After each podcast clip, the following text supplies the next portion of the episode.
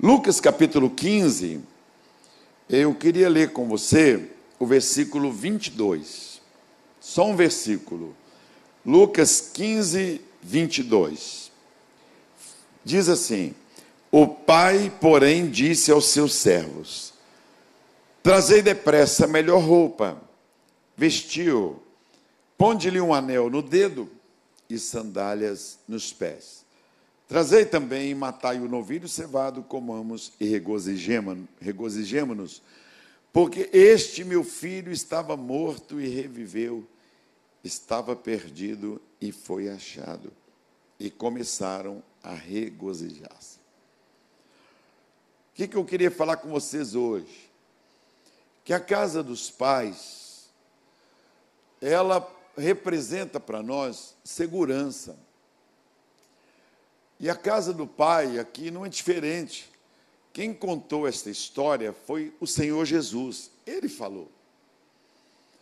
E o Senhor Jesus, ele é a última chance que Deus deu ao homem.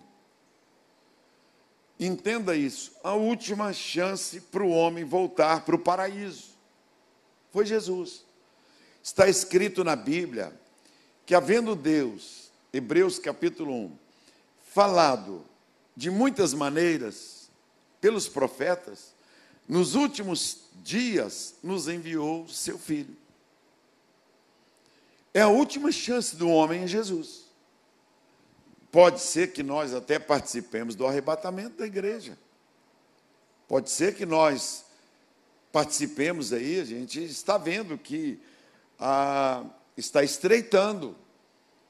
Não é qualquer jovem que consegue ser cristão hoje. Não é qualquer pessoa que consegue se impor. Não é qualquer pessoa que hoje está tendo coragem de enfrentar o sistema. Não é qualquer um, em todos os níveis, todos os níveis. Então, o evangelho será pregado em todas as gentes, Mateus capítulo vinte e quatro, então virá o fim. Por quê? Porque lá em Apocalipse está escrito assim, que haviam, no dia do julgamento, julgamento, pessoas de todas as raças, línguas, tribos e nações. E o evangelho hoje está sendo pregado de uma forma aí tremenda pelas redes sociais. Então, os índios estão tendo como conhecer o evangelho. Esse é o último sinal para a volta de Cristo, o último sinal. E o evangelho será pregado em todas as partes da terra. Então, não adianta a Coreia do Norte fechar. Por quê? Porque a Coreia do Sul, que é basicamente evangélica, está, através dos satélites, né, mandando mensagens para a Coreia do Norte. E milhões de pessoas estão sendo salvas dentro da Coreia do Norte. Não adianta a Rússia se fechar, porque tem milhões de pessoas que estão também, teve a Copa do Mundo na Rússia, que deixaram lá milhares e milhares de Novos Testamentos e de Bíblias. Houve toda uma, uma é, arma, uma é, estratégia para que a Rússia recebesse. Então, não tem mais cortina de ferro, não tem mais, porque o mundo está globalizado na área da comunicação. São é, os satélites que são enviados, porque, enviados, por que que envia-se satélites? Por que que o espaço tem que ser conquistado? Vocês estão vendo aí, vai chegar a, a rede cinco G aqui no Brasil, enquanto você coloca cinco pessoas recebendo uma foto e demora um tempo, você vai poder colocar cinquenta pessoas recebendo uma mensagem ao mesmo tempo. Imagine, cinquenta pessoas num segundo. O que a gente coloca hoje, cinco pessoas recebem uma mensagem, é, em, em menos de dez segundos, cinquenta receberão. Então, esse último sinal está aí, que é a volta de Cristo. Pode ser que, num momento como esse, nós estejamos aqui e, de repente, sejamos arrebatados. Estarão dois dormindo numa cama e aquele que é salvo vai ser tirado. Ai das grávidas, porque se a mãe não for salva, o bebê vai sair de dentro dela. Vai sair de dentro dela. E ela vai ficar. Né? Estarão uns trabalhando no telhado, de repente um vai tirar. Vai ser o dia de maior catástrofe na face da Terra. Porque o piloto de um avião pode ser arrebatado. Alguém estiver conduzindo um, uma locomotiva com trezentos vagões, como a gente vai nos Estados Unidos, espera trinta minutos passando vagões, a tecnologia está aí. Então, a gente, de repente, nós estamos vivendo a última geração. A última geração, eleições no Japão. Ontem, um rapaz fez uma arma, fez um, um revólver e atirou no pescoço do, do grande, seria o primeiro-ministro do Japão. Uma arma feita em casa. Então, da noite para o dia, tudo está mudando. A palavra de Deus está sendo ridicularizada. A palavra de Deus está sendo alvo de piadas. Né? O que é certo passou para errado. Nunca em tão velo, tanta velocidade, nós estamos sendo bombardeados. Nós que somos... Basta dizer que eu fui a única pessoa no mundo, no mundo, no mundo, seu pastor, esse aqui, ó, pastor Jorge Linhares, que disse em alto e bom som, menino é menino, menina é menina, e Deus nunca erra. Sabe para quantas mil pessoas eu, aquela palavra minha, passou? cem milhões de pessoas. Uma palavra na conversa com o Bial, cem milhões. Burger King, né? Aí eu, eu falei, Burger King tem no mundo todo, mundo todo. E eu encontrei, assim, uma oportunidade de poder falar. Quer dizer, Deus está querendo você é, nesses lugares. Então, pode ser que você seja aquela pessoa que Deus quer estrategicamente é, fazer de você um instrumento. Nós temos aqui, eu me lembro de uma vez que eu orando por uma garota aqui da igreja, o pastor, meu sonho é ser médica, meu sonho é ser médica, meu sonho é ser médica, eu não tenho condições financeiras e tal, pastor, estudei escola pública, eu falei, faz um voto a Deus, faz um voto a Deus, e orei por ela, e ela fez um voto a Deus, de que ela dedicaria o tempo dela e não se envergonharia de Jesus, em lugar algum, se ela passasse no vestibular. Ela fez esse voto comigo no altar, e de uma forma miraculosa, ela entrou para a universidade, ela passou, ela se formou, ela se tornou uma, uma médica, aqui da igreja, e um dia... Logo assim, uns dez anos depois, ela falou, pastor, eu estou com uma depressão, eu, os meus sonhos, eu não sei, pastor, tudo que eu sonhei, que eu falei com Deus, e aí eu me lembrei dela, eu disse assim, você está cumprindo o voto que você fez a Deus? Naturalmente, ela me pedindo oração, ali naquele canto, eu fiz a pergunta para ela, até sem pretensão alguma, porque eu nem lembrava do voto que ela fez. Porque quem tem que lembrar do voto é a própria pessoa. A própria, por isso que a Bíblia diz que Deus não aceita voto de tolo. Eu falei, quem tem que lembrar é ela. Ela que tem que analisar.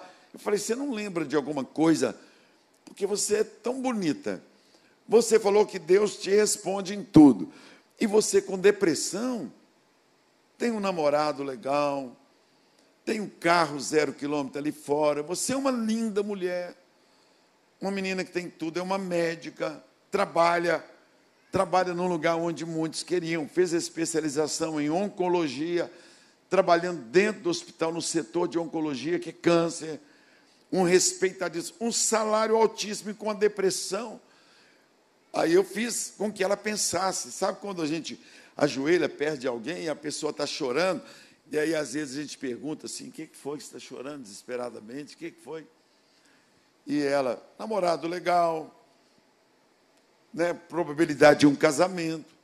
E ela, frustrada na, naquilo ali, muitas pessoas se matam. Então, eu me preocupei, por isso que eu, eu agachei e fiz esse questionamento para ela. Pastor, eu estou com depressão já há dois anos e tal. Aí eu fiz a pergunta, por que será? Tem alguma coisa? Aí ela me disse, o senhor se lembra Quando eu pedi ao Senhor para orar por mim, para eu passar no vestibular, eu falei, lembro, eu lembro, agora eu estou me lembrando. Aí ela disse, pastor, eu não cumpri nada que eu prometi. Eu não cumpri nada que eu prometi.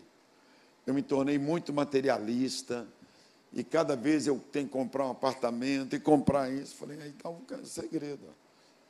Está o segredo da sua depressão. É isso que acontece com a gente. A gente promete e não cumpre. Aí fui mexendo com isso com ela. Falei, sobe aqui depois no final do culto. E hoje ela é uma pessoa realizada. Porque ela trabalhava no setor onde mais morriam pessoas. Mais morriam pessoas, que é um C T I de câncer. Pessoas e doentes terminais. E ela não falava de Cristo para eles. Ela não falava de Jesus, segundo ela. Ela vem todo domingo de manhã. Ela todo domingo de manhã está aqui. Todo domingo servindo a Deus. Tá? E acabou a depressão dela. Porque a depressão é resultado de inutilidade na maioria das vezes. A pessoa se sente inútil, né?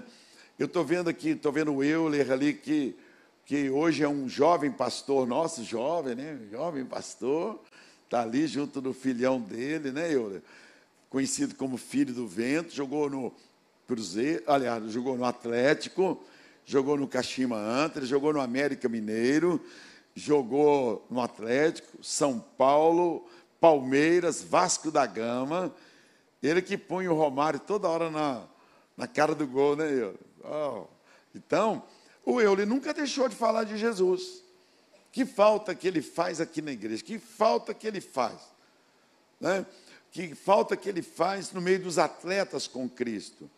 Porque hoje você olha, por exemplo, no Atlético, quem que é o evangelho? Nós, nós temos ali o Sasha, que está vindo à igreja, o Ademir, o Ponta, o, o que foi do América, foi para lá, porque o time do América é todo praticamente evangélico, eles vêm na segunda-feira, o Ricardo, o técnico, o Chuaí, é, a categoria de base, essa semana agora, eles trouxeram as medalhas aqui, o América ganhou nas categorias de base, três títulos, em cima do Cruzeiro, em cima do Atlético, trouxeram aqui as medalhas.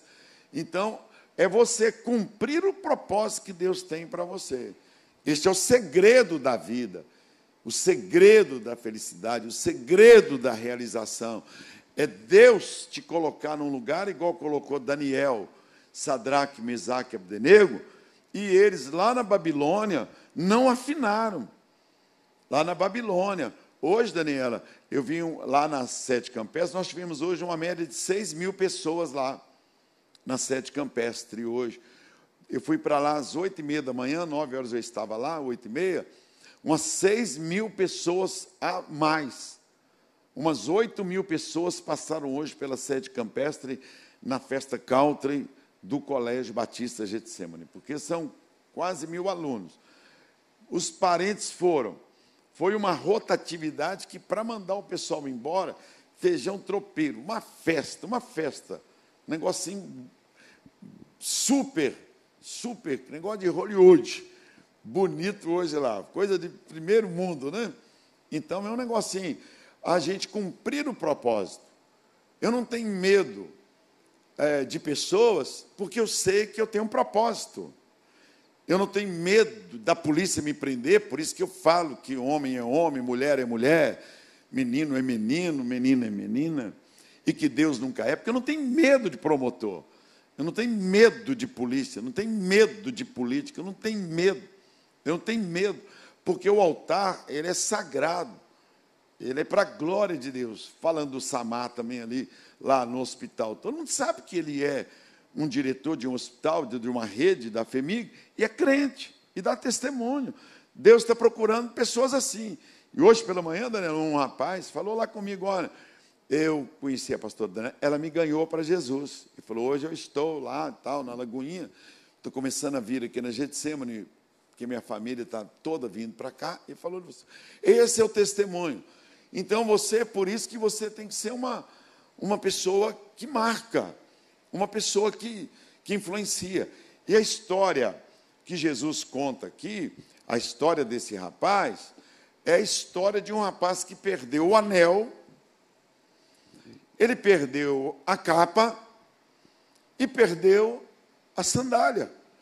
Por que que ele perdeu a sandália, perdeu o anel, perdeu a capa? Quem está contando isso é Jesus, não é o apóstolo Paulo, ainda que seja bíblico, que Deus falando através da boca dele, não é Moisés. Quem está falando é o próprio Deus que se fez carne, o próprio verbo, Jesus, ele, ele falou. Então eu quero passar para vocês isso aqui, logo depois nós oramos, né? A casa do Pai é sinônimo de segurança, que é a igreja. A casa do Pai é sinônimo de proteção. Na casa dos nossos pais é assim também. É lugar de suprimento. Quantos de vocês aqui, olha, nunca saíram para comprar arroz, nunca compraram açúcar, nem feijão, mas vai chegando em casa com um olho quadrado, já vai direto no fogão, já vai direto na cozinha. Você não comprou óleo, você não comprou massa de tomate, você não comprou macarrão, mas o primeiro lugar que você vai é a cozinha. Por quê? Porque lá tem comida, alguém comprou para você, alguém comprou. Você não lavou uma toalha, mas grita lá do banheiro: mãe, traz a toalha para mim. Não é assim? Você não foi comprar pão na padaria, mas de manhã tem pão, ainda grita: cadê a manteiga? Né? Não leva um queijo para casa, mas compra uma tora assim, ó, põe uma tora lá no prato.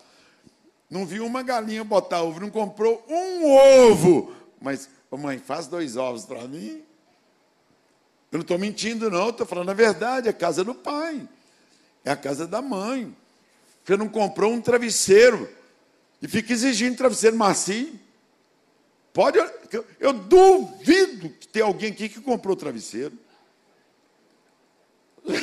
Você comprou? Então vamos pôr assim, um por cento. Você também comprou? E, e tem gente que está dormindo com três travesseiros. É, olha aí. Mas não comprou, não. Eu duvido que tem alguém que comprou colchão aqui. Levanta a mão quem comprou colchão. Um, dois, três, cinco.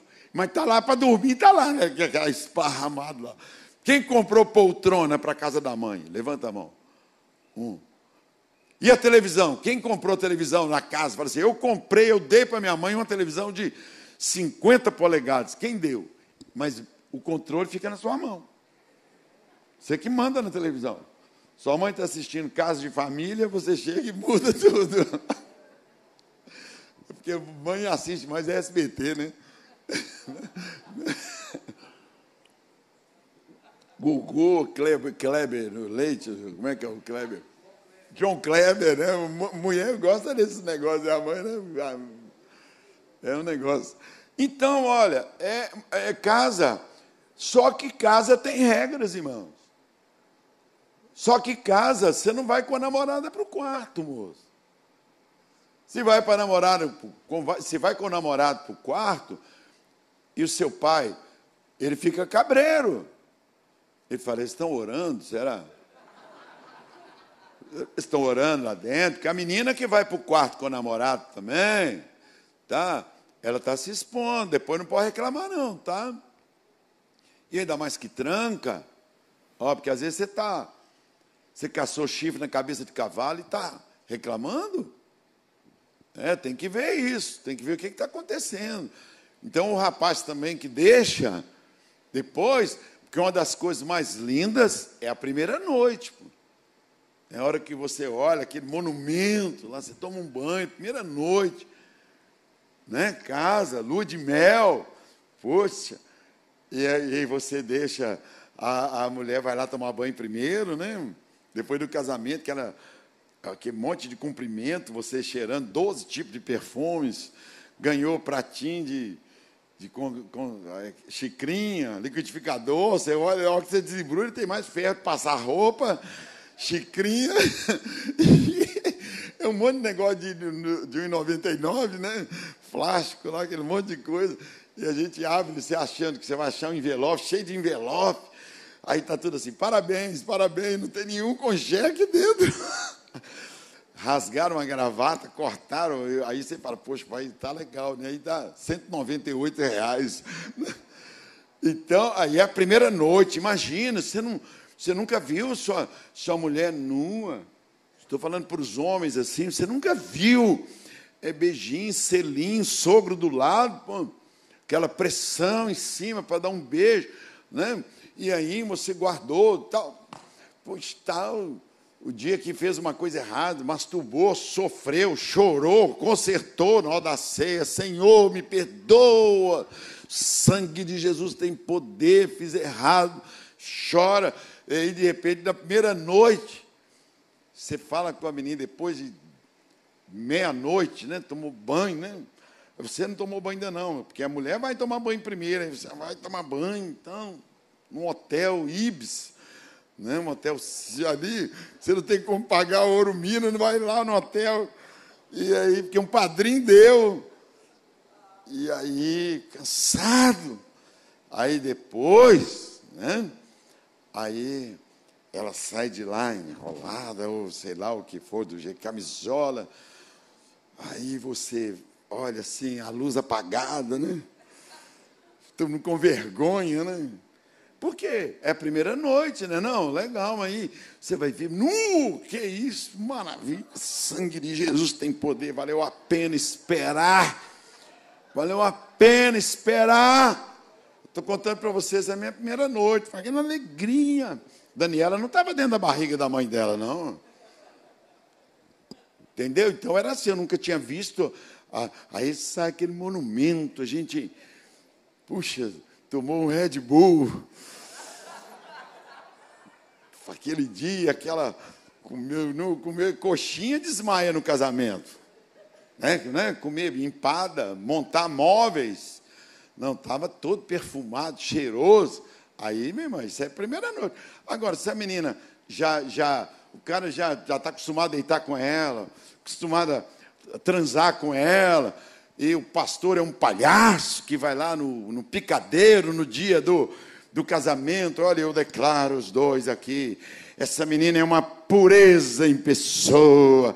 Esse rapaz é um santo homem. Só falta sair um chifre nesse satanás. E a gente ali, todo mundo feliz, assim, de onda, né? Aí perdeu a graça. Então, o que acontece? Num casamento, numa casa, você não vai fazer na casa da sua mãe, do seu pai, porque tem regras.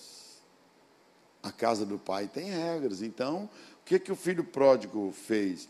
Eu procurei agora no dicionário o que, que é a palavra pródigo, tá?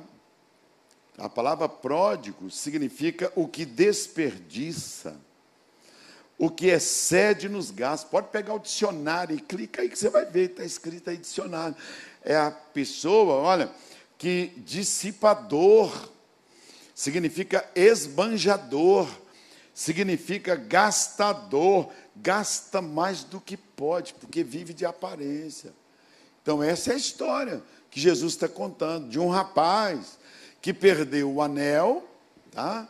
Perdeu a capa, que tem significado, e perdeu a sandália. Ele, foi, ele ficou nu, perdeu tudo que poderia, que tinha. Por quê? Porque ele foi uma pessoa que desperdiçou, que excedeu nos gastos, dissipador, esbanjador, gastador, e gastou mais do que pôde. Ele não está errado de pedir a herança do pai. Se alguém, você já ouviu alguma pregação, que ele pegou herança, não, na cultura judaica, o jovem pode pedir a herança antes dos trinta anos, para ele não desejar a morte dos pais, para ele não querer a herança dos pais, como hoje você vê aí, ah, filhos que matam os pais por causa da herança.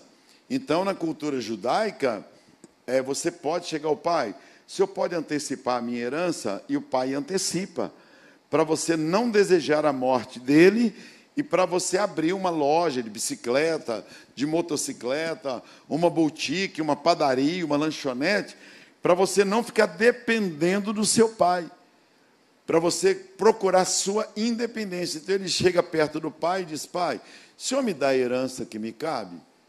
E o pai, então, dá a herança para ele, dá a herança que, que é para ele. E ele, então, só que em vez dele investir aquele dinheiro debaixo de uma orientação do pai, o que, que ele faz? Ele gasta sem o pai. Ele gasta sem orientação do pai.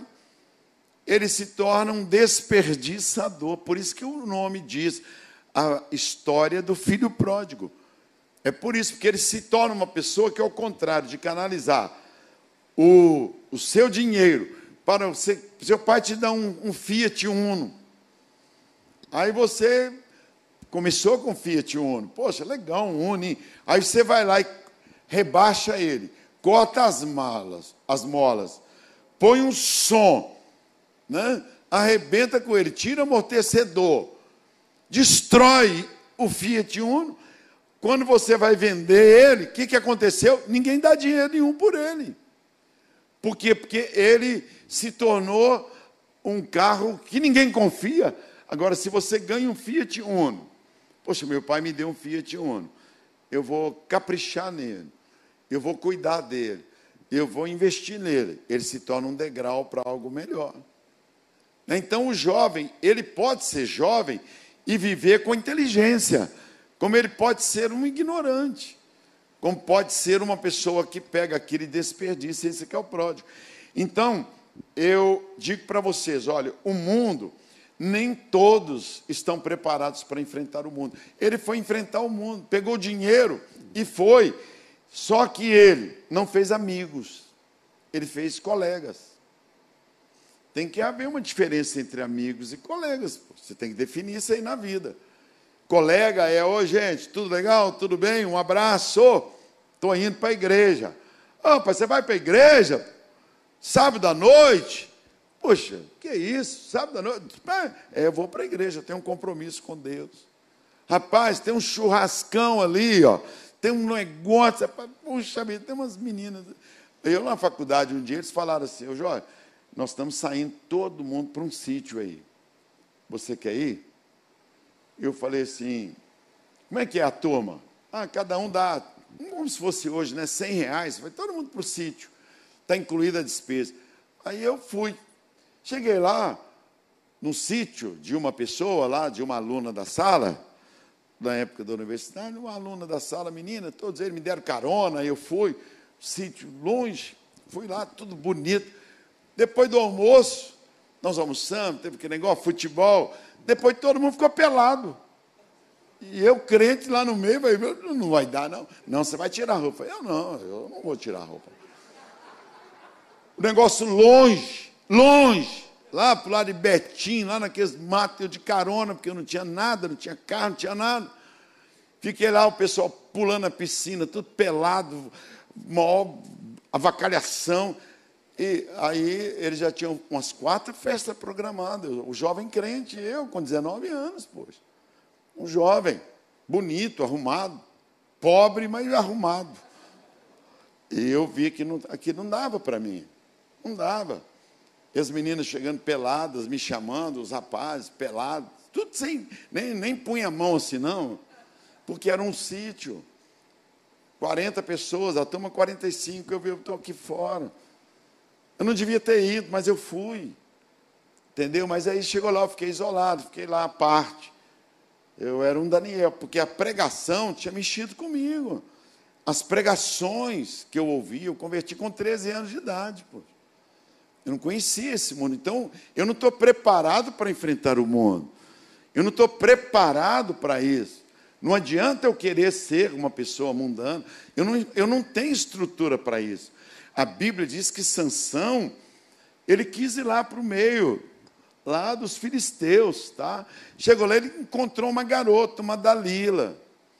A Dalila se tornou um demônio, e ela pôs a cabeça dele entre as suas pernas, tá? Tá na Bíblia isso aí. Ela, e Dalila colocou a sua cabeça entre as suas pernas, e começou a acariciar e dizer, ô oh, Sansão, me conta o segredo da tua força.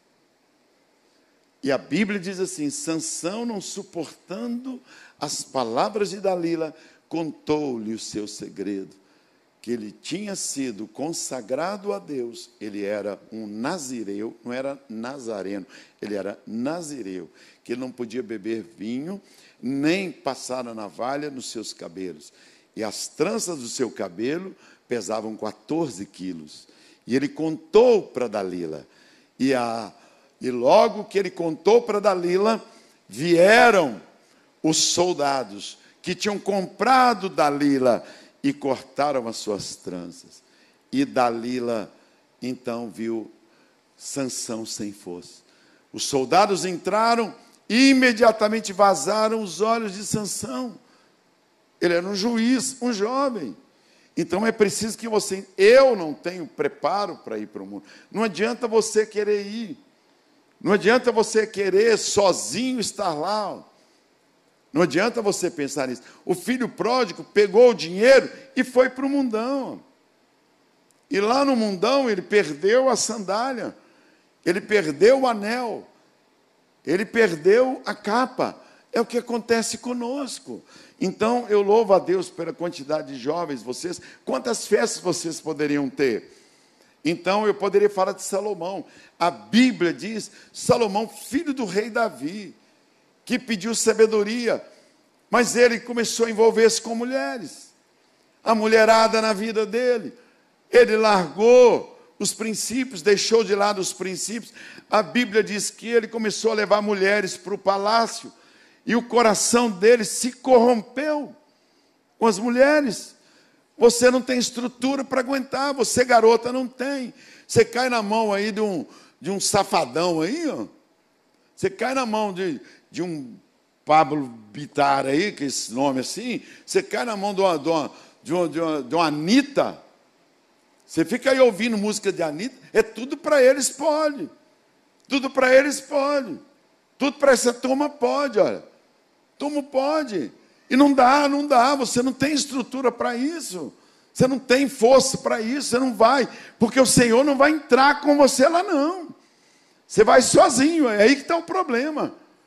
O problema é que quando você vai num lugar onde Deus não permite, te orienta, você vai e você vai sozinho. A Bíblia diz que quando Jesus foi tentado por Satanás, o Espírito Santo foi com ele até o deserto. E Jesus foi sozinho para o deserto. Aí é que está o segredo. Só depois que Jesus venceu Satanás como homem, como homem com a natureza carnal, é que o Espírito Santo veio sobre ele. Está na Bíblia o que eu estou falando. Quem está assistindo pela televisão está vendo aí uma coisa que está na Bíblia. O Espírito Santo, ele foi levado pelo Espírito até o deserto. Pode abrir a Bíblia, você vai ver. Foi levado até o deserto. Agora ele entrou sozinho, Daniel. E lá ele teve que vencer. E o diabo veio tentando para derrubá-lo. Então ele venceu. Quando ele sai vitorioso, então Deus vai pôr você na universidade, ele está contando com você. Mas chega lá, você é um, uma banana. Chega lá, você não tem firmeza na sua família. Então está aqui, olha, Sansão, Salomão. Sabe o Jô, que jogou no Corinthians agora, cancelou?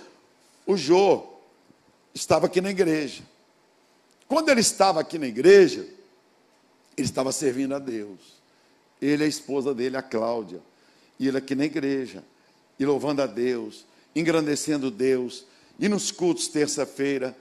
Aí, ele foi para o exterior, saiu do Atlético, o Atlético campeão, campeão da Libertadores, campeão da Copa do Brasil, o Jô, como é o nome, lógico, foi vendido, foi lá para o mundão, foi lá para o mundo árabe, chegou lá, largou Jesus, aí voltou para o Corinthians, olha o péssimo exemplo que ele passou, a ponto de ser dispensado, porque em vez de ficar na concentração, porque, porque a pessoa perde o dinheiro, gente.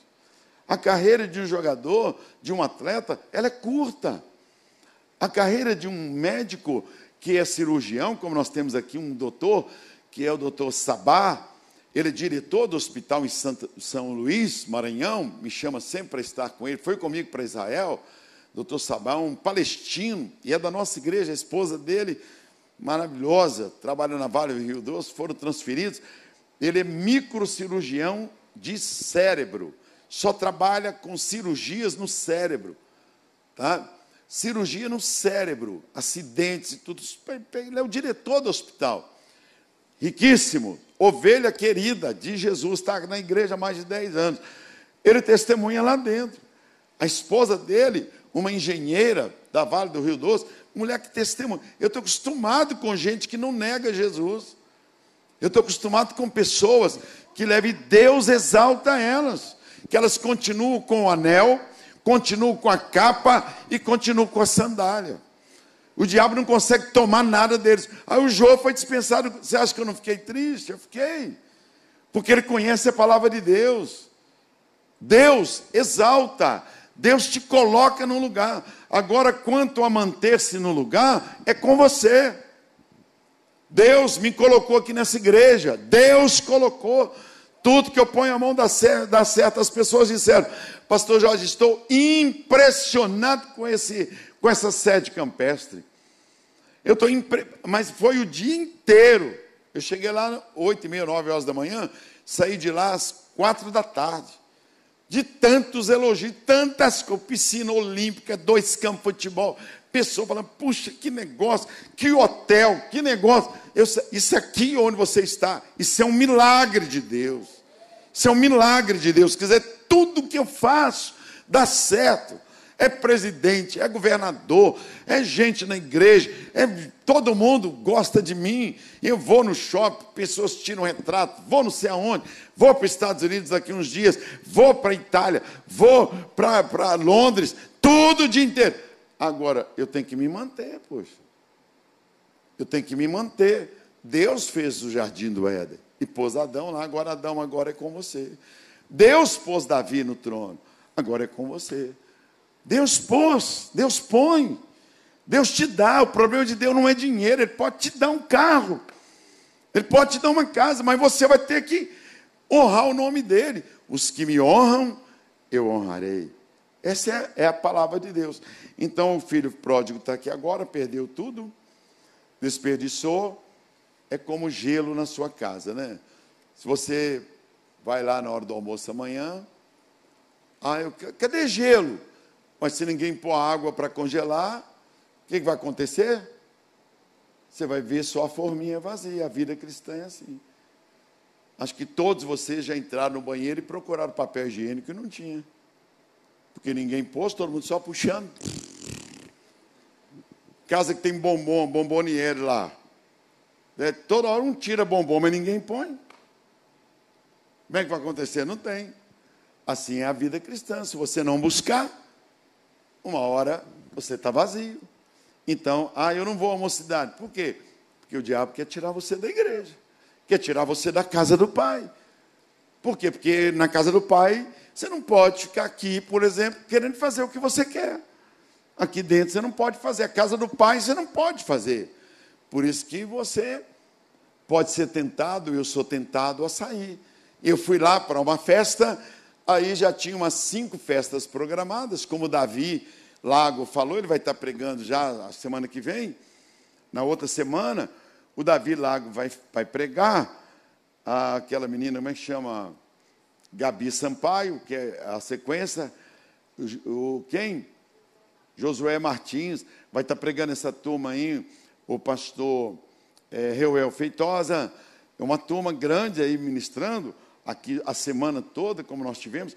A menina falou aqui, ó, essa semana agora, a Juliana Ferron, ela contando, trabalha lá com a juventude, ela falou, falou, olha, eu me tornei homossexual por causa de amizade, concessões, foi beijar uma garota, beijou duas, beijou três, beija uma vez para você ver uma menina, beija para você ver, tenha você uma... uma uma transa com um homem, para você ver, você que é homem, para tirar essa marca da tua vida, para tirar essa marca negativa. Vai você, por exemplo, que vai para prostituição com as mulheres profissionais igual Sansão foi, você cai na mão delas, elas não são essa garota cristã, são pessoas que põem drogas na sua bebida, e você se torna um escravo, e liga para você, e liga de madrugada. Tem um abençoado desta igreja que se matou. Eu cortei o revólver dele todinho. Ele foi na minha casa. Ele estava viajando, tá? Conheceu lá no hall de entrada do hotel, uma garota estava lá. Eu estou falando de uma pessoa da igreja que suicidou. Tá? Conheceu uma menina lá que fica no hall de entrada e ela veio com aquela doçura. Quantos pastores amigos meus caíram? Jimmy Swaggart, Caio Fábio, eu pregava, para vinte mil pessoas junto com Caio Fábio. Eu pregava para homens de Deus, amigos meus, pessoas grandiosas, pessoas assim extremamente importantes, pessoas assim, ó, e esses amigos todos vacilaram, vacilaram, tropeçaram. Deus me guardou, Deus me guardou por causa da pregação da palavra. Eu não perdi o anel, eu estou aqui, pela misericórdia de Deus, porque eu já corri cada perigo, cada situação. Então, a casa do Pai tem regras, a casa do Pai tem orientação, a casa do Pai tem responsabilidade, tem limites. Então, o inimigo quer tirar você da igreja, para você ficar fraco. Então, o que me sustentou foram essas palavras. Então, ele descobriu lá no mundo, que o mundo tem colegas e não amigos, que foi a oração da pastora Daniela. O prazer é momentâneo. Escuta isso aqui, eu já vou encerrando aqui. Se você fizesse uma coisa que te desse prazer, bom, prazer sexual, e durasse pelo menos um ano, se durasse trinta dias, né, durou trinta dias, você teve um prazer, não, no outro dia você já quer outra vez. Os prazeres são assim. Se você bebesse um uísque, você está sozinho, e você ficar satisfeito trinta dias com o gosto de uísque na boca, não, você bebe, no outro dia você quer beber outra vez. Os prazeres são momentâneos, não há firmeza, não há segurança, não há, né? Não há uma, uma continuidade. Então, outra coisa, faz falta o abraço de um irmão, faz falta a, o ombro do pai, faz falta a comidinha da mamãe, não ter a comidinha dela, e voltar não é fácil. Ele saiu com o anel, saiu com a sandália, saiu com a capa. O anel significa autoridade. O anel passa uma mensagem de autoridade. Estou com esse anel aqui. quarenta e cinco anos de casamento. É fácil? Não, mas me deu autoridade. Me dá autoridade. O anel é autoridade. Quando você forma na faculdade, você recebe um anel. Significa que você foi aprovado e você tem autoridade. O que que é a capa? Proteção. Eu não estou com isso aqui. Quem não está com frio não tem proteção, não tem capa de chuva, não tem capa. Os juízes não vestem uma toga, estão protegidos pela lei. O motociclista não usa uma capa, não usa um, um colete para proteger. Então, a capa é proteção. E a sandália significa o quê? Firmeza. Você saber onde você está pisando. Você correr. Os tênis que vocês têm aí é o tênis Nike, tênis isso, aquilo, tênis de marca. Significa que você está andando em terreno sólido. Você não vai torcer o pé, você não vai ter dores no pé. Porque há uma equipe trabalhando de cientistas para você ter um tênis de primeira, para você poder ter o amortecedor, para não prejudicar seu tornozelo, seu calcanhar, para não prejudicar sua panturrilha. Então, você tem gente trabalhando. Quando você está com os pés calçados, os espinhos não entram, né? Então, ele perdeu o anel, perdeu a capa e perdeu a proteção dos pés.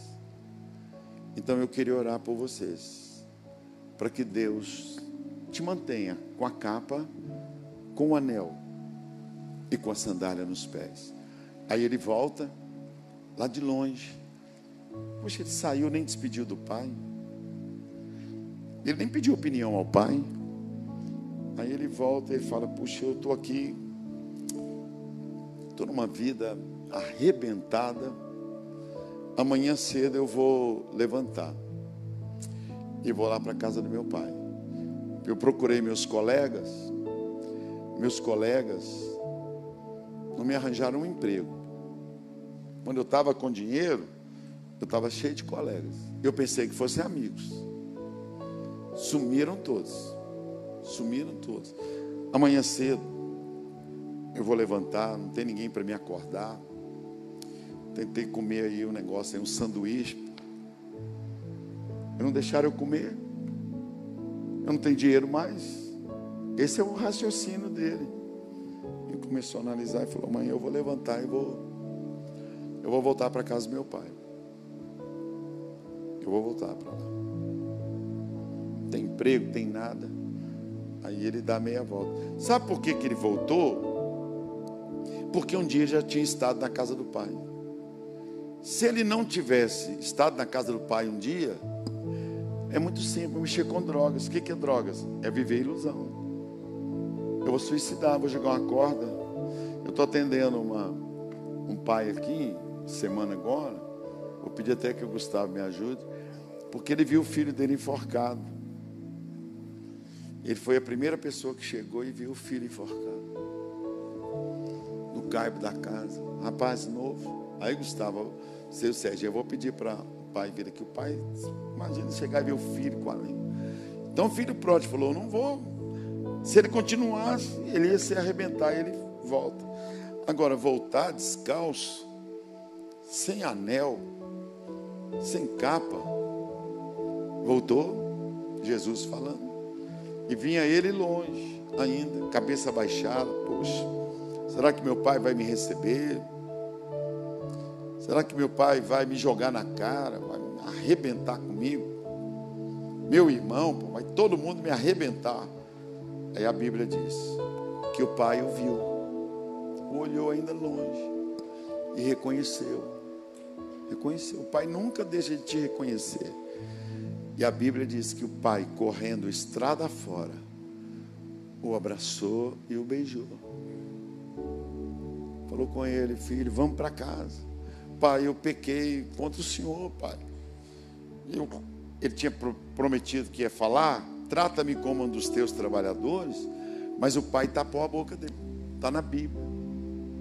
Ele disse: amanhã eu vou levantar, vou falar com meu pai que eu pequei contra ele, que não precisa nem ele me tratar como filho, pode me tratar como um trabalhador. Quando o pai encontra com ele, ele só fala assim: pai, pequei contra o céu e contra o senhor. Quando ele fala já, ele diria: não sou digno de ser tratado como seu filho. O pai tapou a boca dele e falou: não, filho, entra para casa, vai para dentro de casa, eu vou mandar matar um novilho. Eu vou fazer uma festa para você, filho. Eu vou te dar um novo anel. Eu vou te dar uma nova sandália, sabe, filho? Eu vou te dar uma capa nova. E não sai mais não. Não vai mais não. Porque o mundo é mau. Não vai mais não, filho. Não vai.